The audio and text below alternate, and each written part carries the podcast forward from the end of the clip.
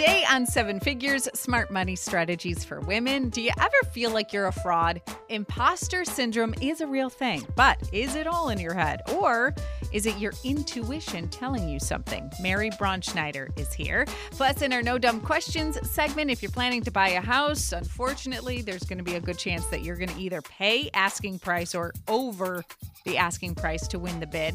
So, what is the best rule of thumb to figure out how much you can really afford? And we'll take a seat at the kids' table. Today, we asked the kids about giving to charity. Tis the season, right? Well, some of their responses were a bit surprising to their parents, but it's completely natural. We have our expert in today. Seven Figures is sponsored by Advantage Federal Credit Union.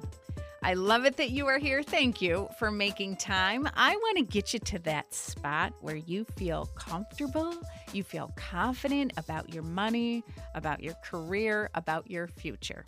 So, before we admit to our insecurities about imposter syndrome, let's start the show with no dumb questions. All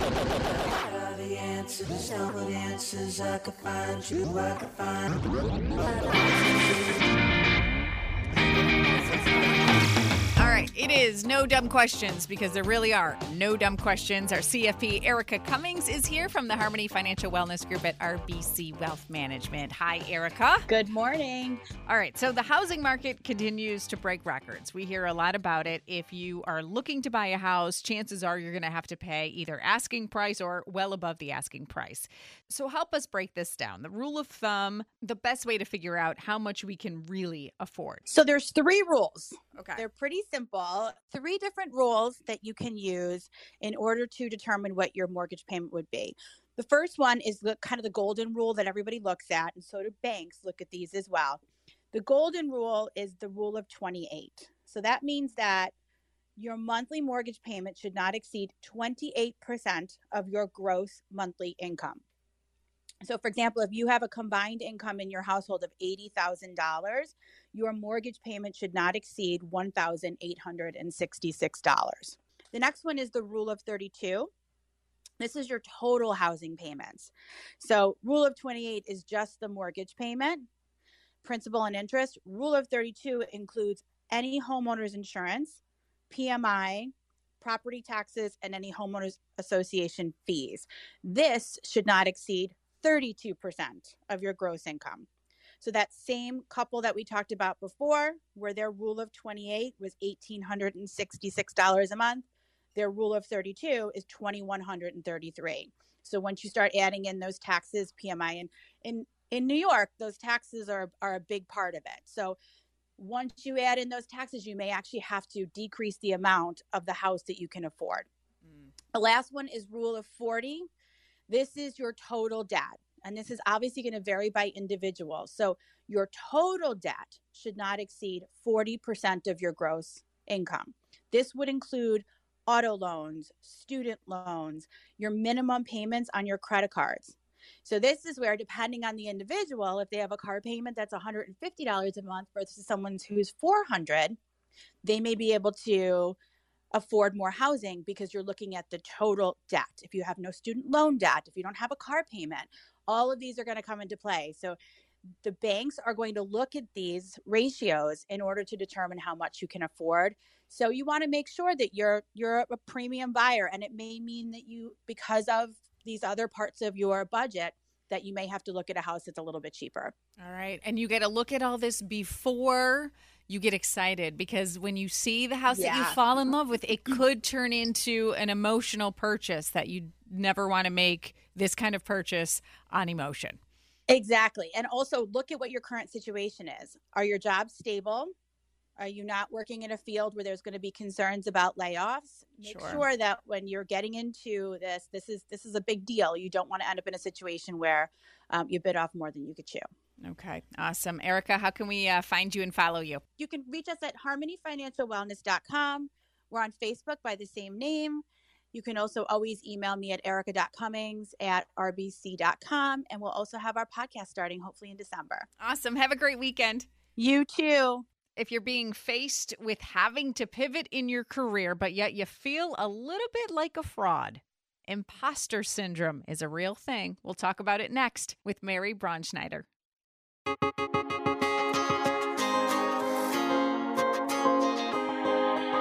Imposter syndrome, a psychological pattern in which an individual doubts their skills, talents, or accomplishments and has a persistent internalized fear of being exposed as a fraud. Who hasn't felt that? Dynamic sales leader and business development strategist, mindset and success coach, Mary Braunschneider is here. How are you, Mary? I'm doing awesome, Sandy, thank you. Uh, thank you for taking time with us. Absolutely. You just drove back, uh, back home to Chicago. You just had your daughter's wedding not too long ago, and you're throwing this in the mix. Why not? Absolutely. okay, so imposter syndrome. This is what um, our focus will be today because I feel like, right, when you describe what imposter syndrome is, it's almost like who hasn't felt that? No, absolutely. And I don't, I think even people that have accomplished so much still have those doubts.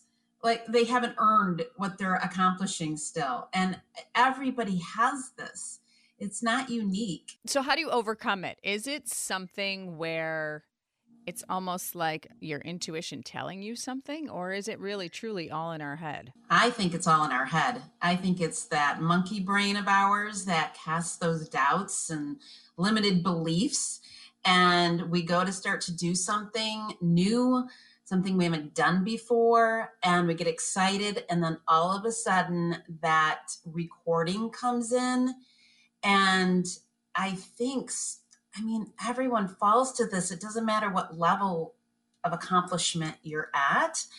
Um, so I think it's something we need to talk about more so that people know they're not alone. Now, have you felt it? Yeah. What was that one time that you're like, oh, yeah? Do I have to narrow it down to one? well, one time that speaks very loudly is even when I was promoted from Chicago Tribune to be VP of Sales at LA Times. I felt it extremely then like who am i? Even though i'd been in the career for 20 years and i knew this business so well and i knew i had worked so hard towards it when you end up getting what you've dreamed of then you start going wait did i really you know deserve this? And you start having all those doubts. But i also sandy want to bring up when i totally pivoted my career that's also when it comes in really strong because you maybe don't have the experience in that specific industry or field, but you know it, you know you've accomplished so much, but because maybe you don't have the history in that specific genre or something, mm. um, that's I think when it comes in super strong. And with everything going on in the world right now, when people are really pivoting their career and their I think it's coming up a lot for people. Yeah. Well, that is true. You're absolutely right because a lot of, you know, people have been let go not because they weren't good at what they did for a living. It's just companies had no choice but to cut costs. Yeah, absolutely. So, if you are in the spot where you feel like now what's next? How do I pivot? How do you overcome that? How did you do it?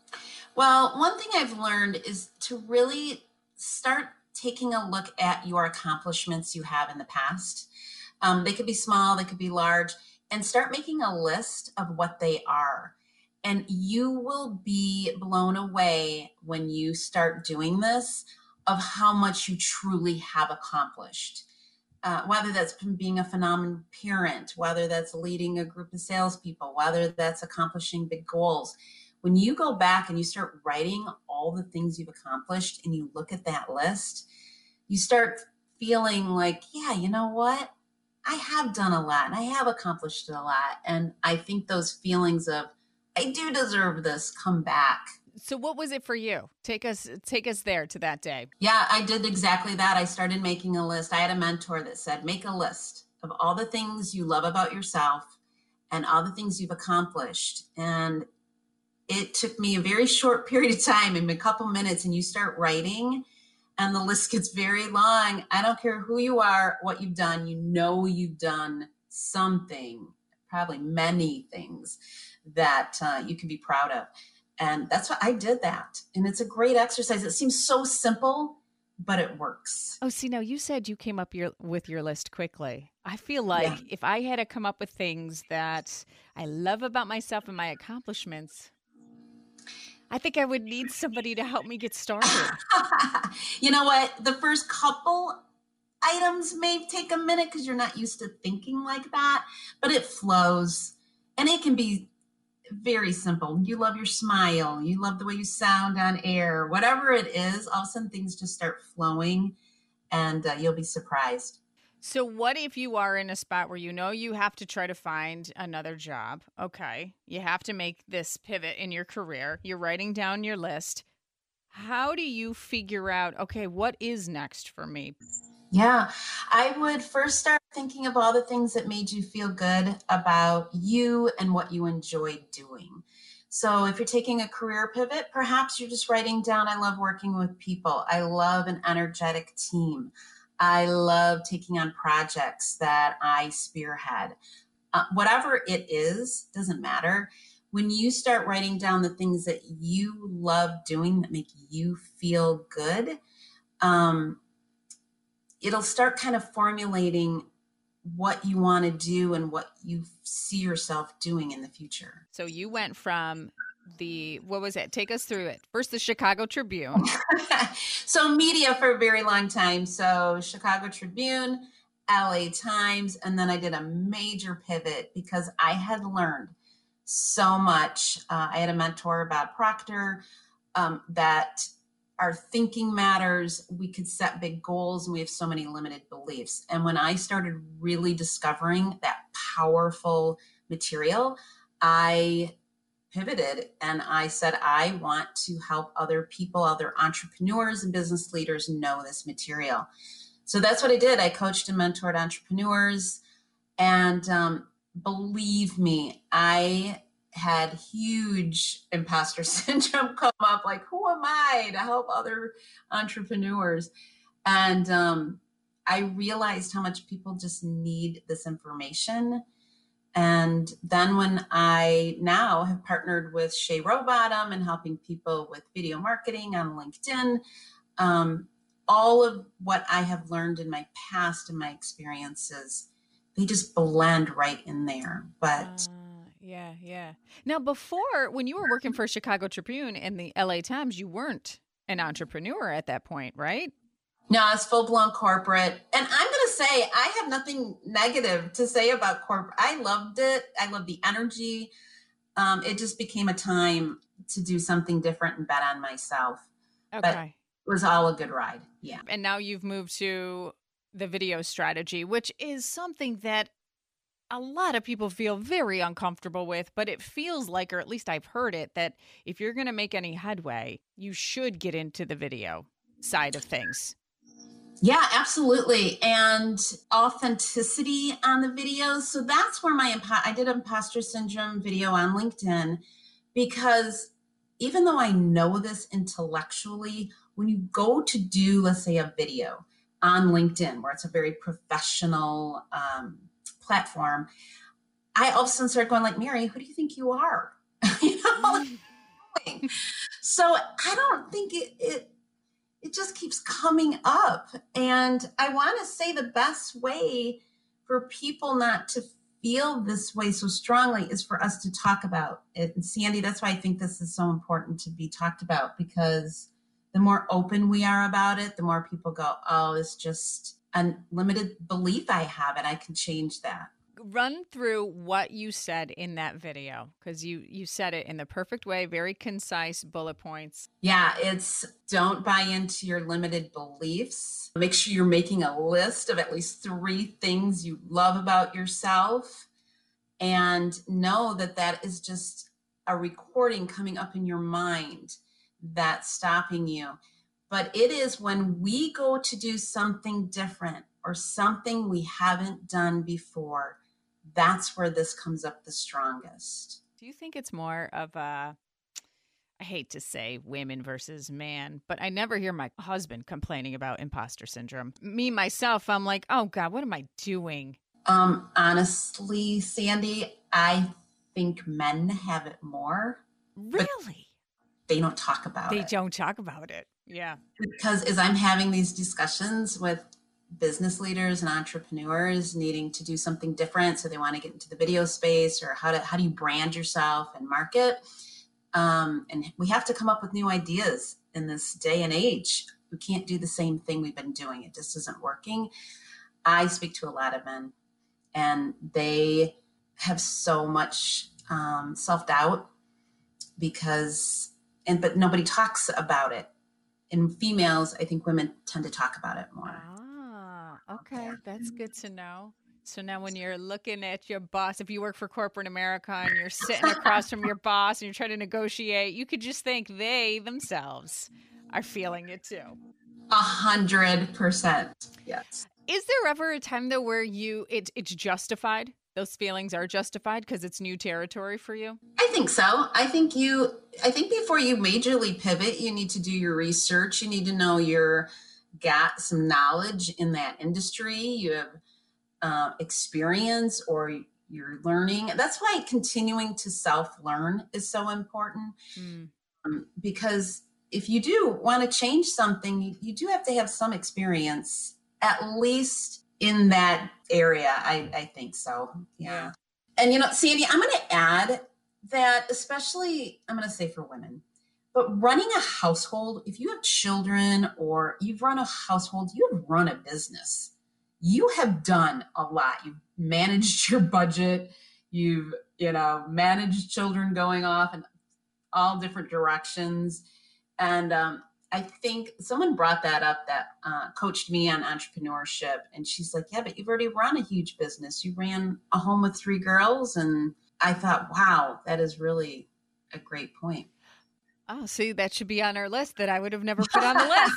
See? should be on everybody's resume.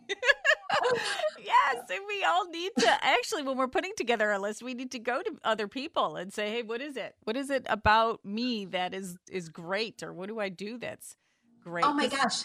Sandy, perfect. Yes. So a really great way is to ask people you trust. You got to make sure you trust them otherwise people um ask them like can you just say if you were to describe me give me three words or something?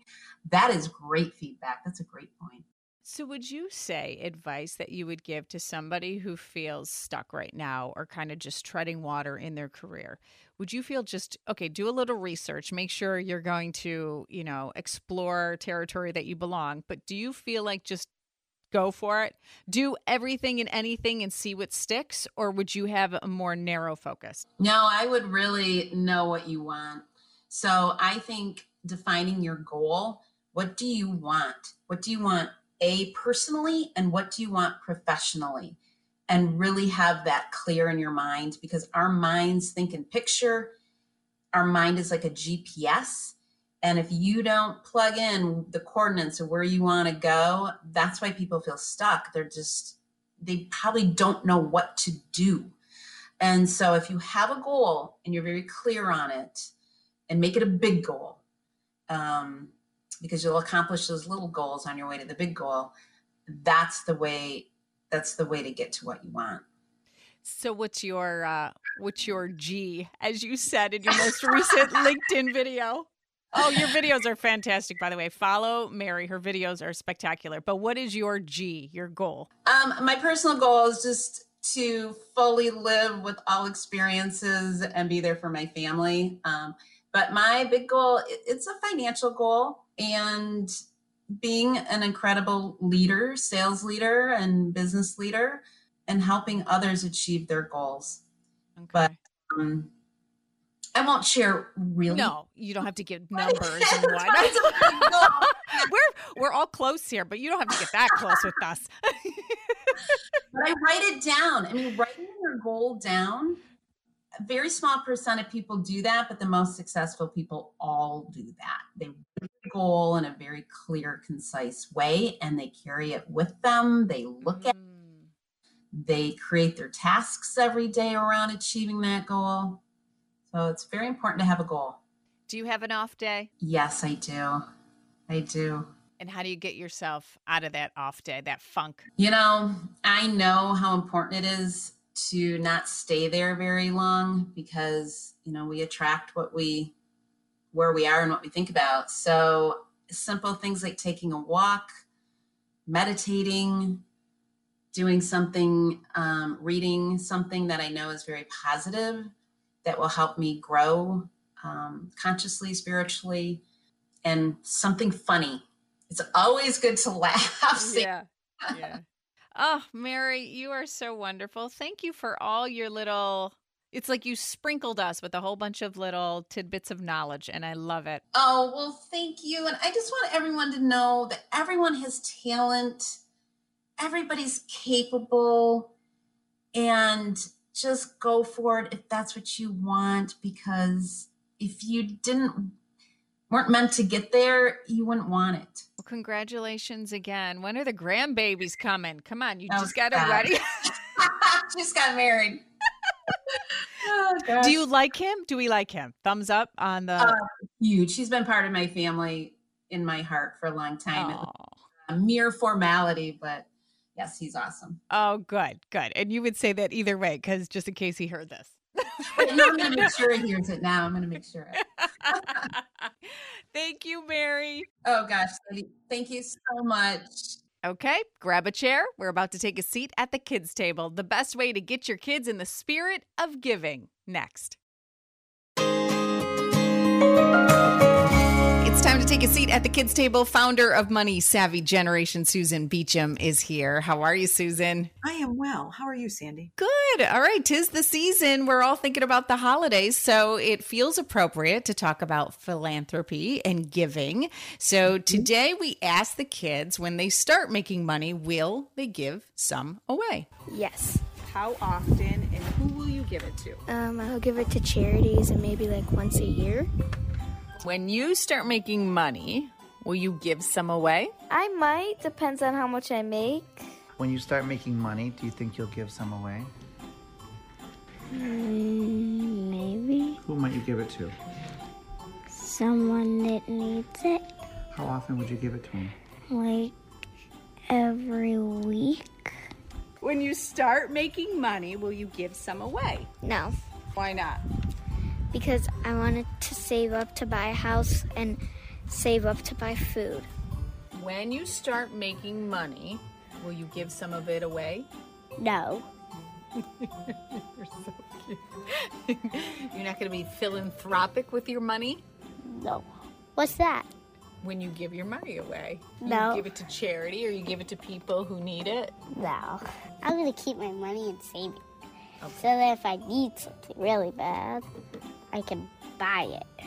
When you start making money, will you give some of it away? I would give it away for someone that was poor and didn't have any money or a house because that would be the right thing to do because if you're if you have money, it might just make you want more then that's not what's right for the world.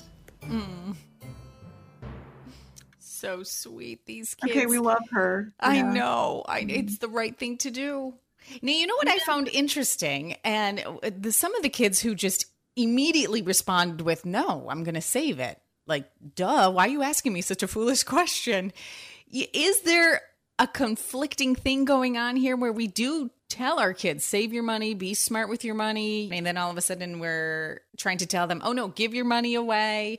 How do you make that less confusing? Uh, by talking to them about what the money you give away does. Hmm. So um, I can remember watching a father give a very young boy, his son, a quarter in his hand at church to put in the collection basket. And the little boy got the quarter and looked up at the father with this look like, oh my gosh, he's giving me money. This never happens. And the father's thinking, surely son, my son's going to know that he's going to put it in the basket. Well, the basket comes around and the child is horrified that what has just been given to him, money, which is super provocative, Mm-hmm. doesn't happen on a regular basis. He now is expected to put it in this basket. Hell no. and and parents are always surprised about that. Yeah. The the thing is, especially our younger kids don't have enough experience with having their hands on money and the ability to do something with it, like spend it wisely, Yeah. save it. So you're saying that it's natural because for some of the parents, when your kid immediately says, No, I'm not giving it away, you feel like you failed as a parent. You know, you're like, Oh my God, my kid just said they're not going to be philanthropic. Many adults will tell you that they will start donating when they have a million or more dollars uh. to their name. A lot of people feel like, so these kids are not alone. A lot of people feel like they have to have a lot of money to be a giver, mm-hmm. especially a giver of money. And I think it's perfectly natural for kids to say, uh uh-uh, uh no way, just got my hands on it. I got, I'll, I'll, you know, I got my back covered. You take care of yours. yeah. What kind of foolish question are you asking me? Give this away. Right. right. And and this conversation is so great to have today because it's we're coming up to the holidays and whether we have a conversation with extended family across the table or on Zoom or on FaceTime, it's a great time to talk about how we put the do and donate. So when kids are really young, they don't want to give away their money, but you know what they will give you? They will give you their time and they will give you their talent. So teach your child how to put the do and donate. And the way you do that as a family, what are you doing? Where does mom volunteer her time? Where does dad volunteer his time? Where does grandma or grandpa, aunt or uncle? There's just a there's a ton of things we do as parents that we really don't talk to our kids about, right? We don't we don't say we're volunteering at work um, we don't say we're volunteering in the community as much as I think we should. So start by helping them understand what a charity is. A charity is a group of people who get together to help make the world a better place. So then help them pick a charity. So they can they can do something that maybe they know about locally, like a food pantry. Animals, kids love animals. There are so many animal shelters and help them get information about how any donation of time, talent, or money would be used. An activity that would bring all this home, wrap it up in a bow, would be to fund a family donation pool. So you as a family decide we're going to put $20 in a family donation pool. So mom and dad, you're going to be the funders.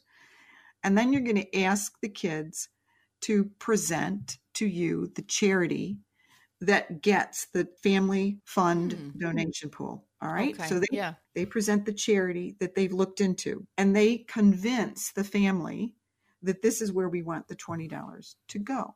You can get grandparents involved in this, uh, and it opens the door to having a discussion about charities that mom and dad are involved in, charities that grandma and grandpa are involved in, and you should pitch for your charity as well. I would say success breeds success, so make sure your child wins. yeah, you know. And um, grandparents, if you talk to them in advance, grandparents might say, um, "We love what you've presented. We believe in this charity.